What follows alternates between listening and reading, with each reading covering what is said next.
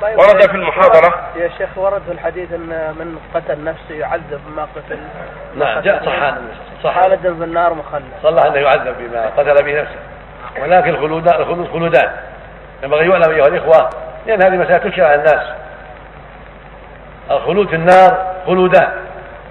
خلود دائم أبدا. وهذا الكفار نعوذ بالله لا يخرجون منها أبدا.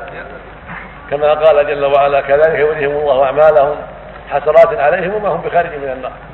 وقال يريدون ان يخرجوا من النار وما هم بخارج منها ولهم عذاب مقيم نعوذ بالله.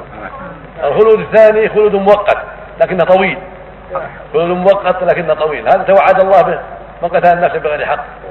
من قتل مؤمنا بغير حق توعده الله بالخلود. وهكذا من قتل نفسه بحديد أو بسم توعده الله بالخلود. وهذا الخلود مو دائم خلود له أمد. خلود له أمد ينتهي إليه كما قال أهل السنة والجماعة.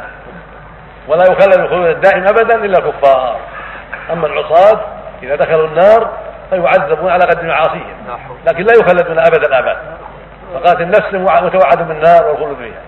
والذي يقتل المؤمن بغير حق متوعد بالنار أيضا والخلود فيها لكنه خلود مؤقت له نهاية. ثم يخرجون منها إلى الجنة بعد ذلك.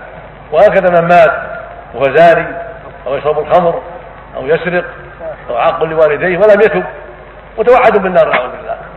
لكن لا يخلد فيها إن دخلها لا يخلد فيها. وإن عفى الله فعفو واكبر سبحانه وتعالى. وهكذا بقية الكبائر نسأل الله السلامة.